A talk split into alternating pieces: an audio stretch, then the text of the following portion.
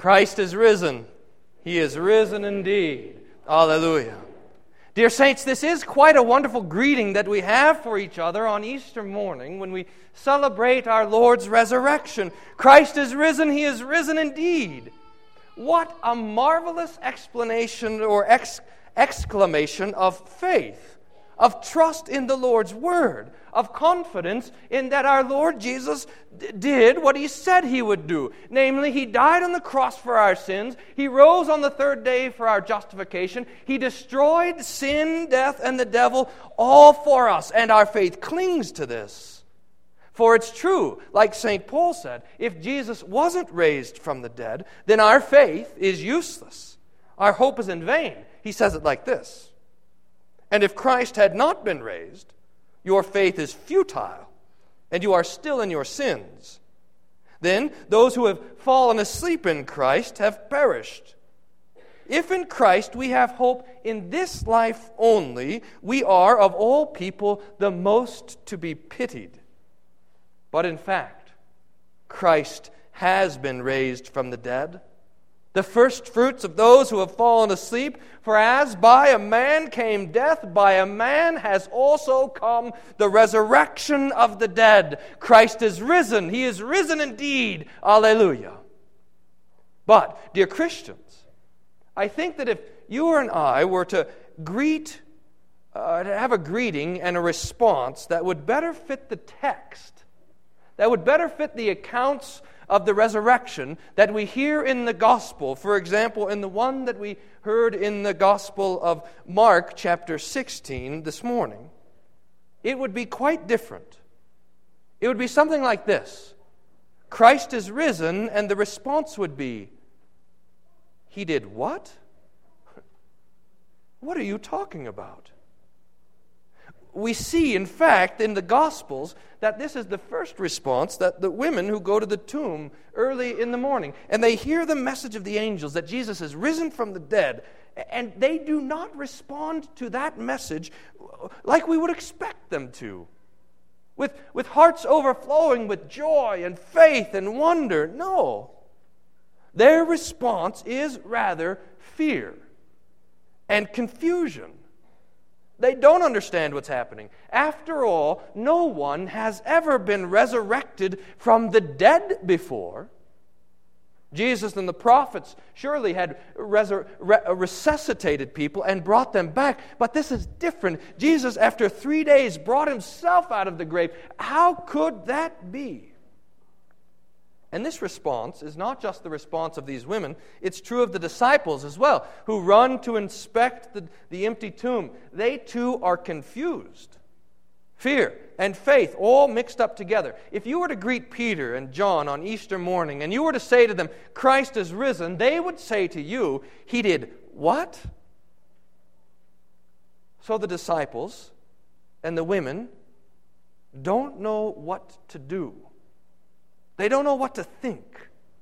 Everybody, and when you, when you take the last couple chapters of all the Gospels and you read them together, it's just, it's like everyone's like a chicken with their head cut off. They're running this way and that, here and there. They don't know what to do, where to go, what to say, and what to believe. They're all trying to figure out what's going on. Where's Jesus?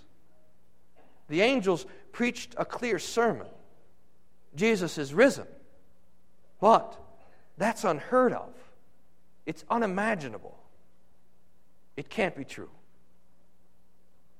Now, how wonderful then to consider how these words of the angel and how the empty tomb began a spark in the hearts of all of the women that saw the empty tomb and in the hearts of the disciples that as the day begins to unfold, this little spark catches into a fire of faith in their hearts.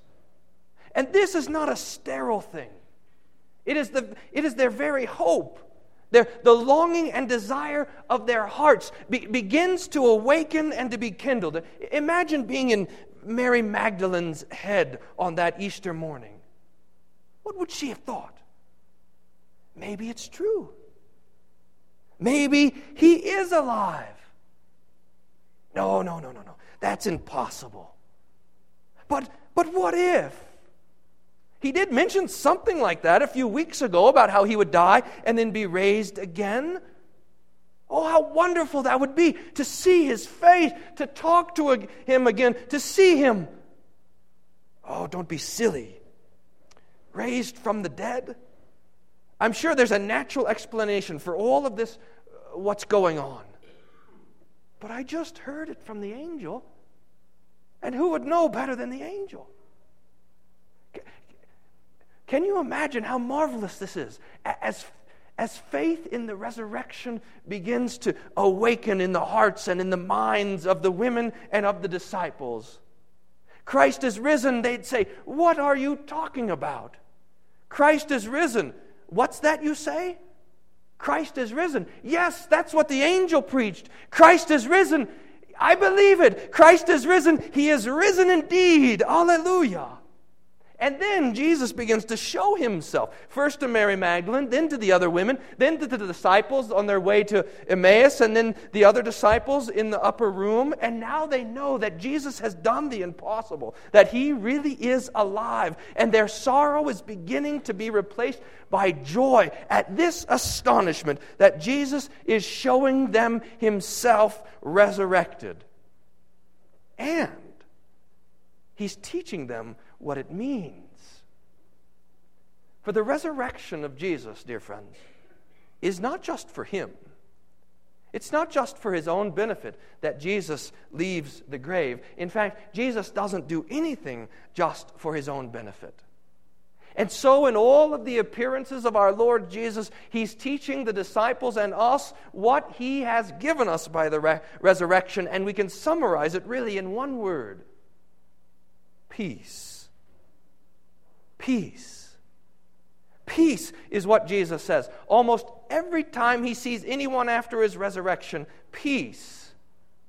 And this is precisely the gift that Jesus' resurrection gives peace.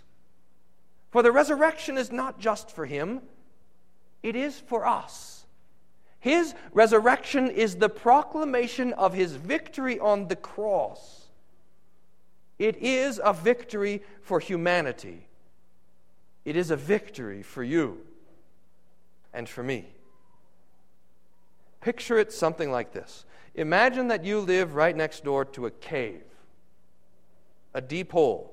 It goes into the side of a hill, and it's dark. In fact, this cave is filled with a piercing darkness, and the more you stare into it, and you have spent some time looking into this cave, but the more you stare into it, you can't see anything. In fact, the, the, the blackness of the cave gets dark, darker, and darker.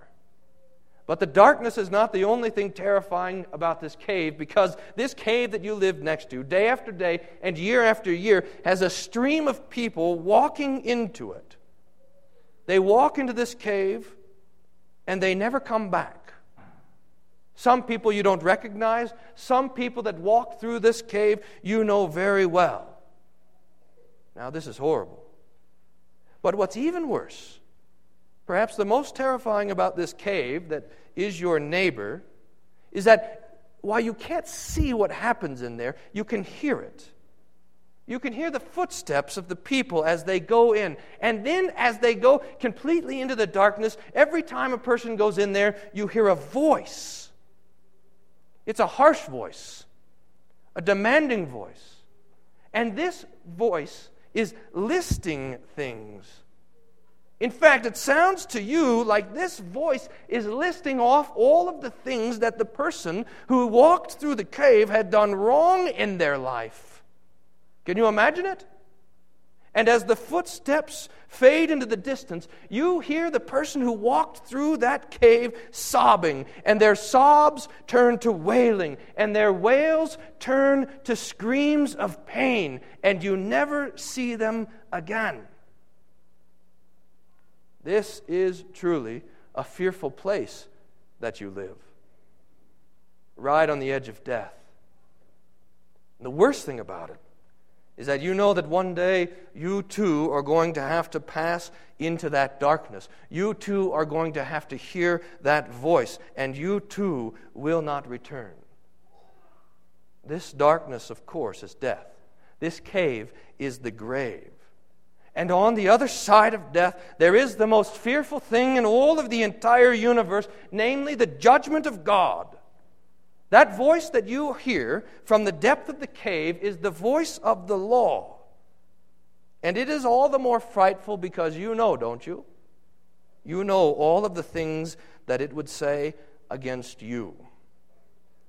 You know more than anyone else in the entire world, more than, than the person sitting next to you, you know your own sin. You know your own guilt. You know that if this voice, this voice of the law, were to prevail against you, that you would be judged by God guilty, guilty of damnation guilty of eternal destruction, guilty of hell, and that it would be your voice screaming from the darkness as the smoke of your destruction would rise up forever and ever. That is what we're up against. That is the future of humanity. This is the thing that faces each one of us. It is appointed, it's written in Hebrews it is appointed for man to die once, and after that comes judgment. It's terrible. That is bad news, really bad. And the worst thing of all is that there's nothing you can do about it.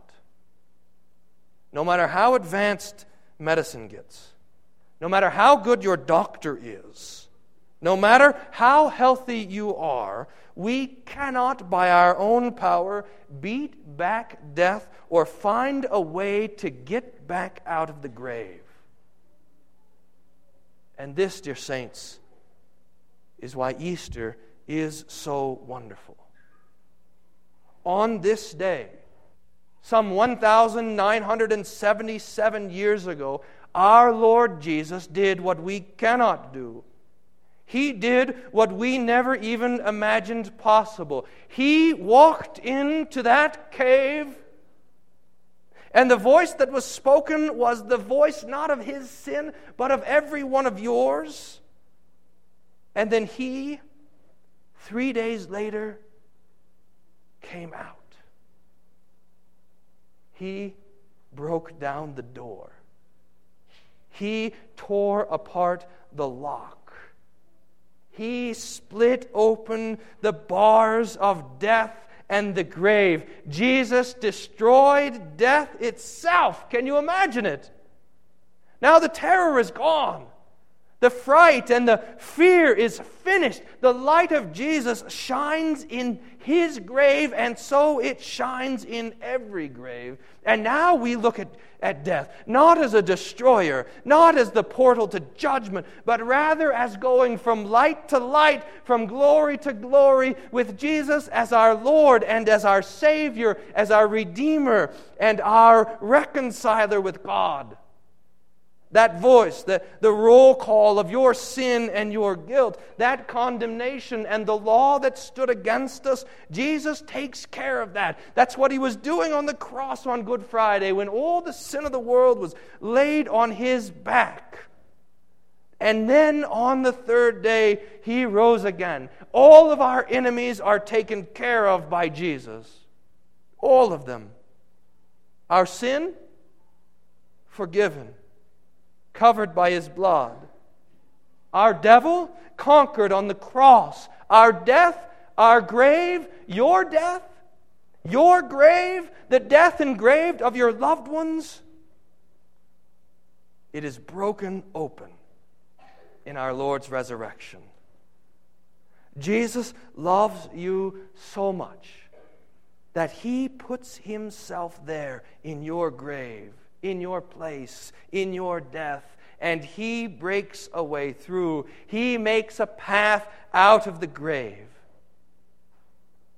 All of us, all of us one day will die.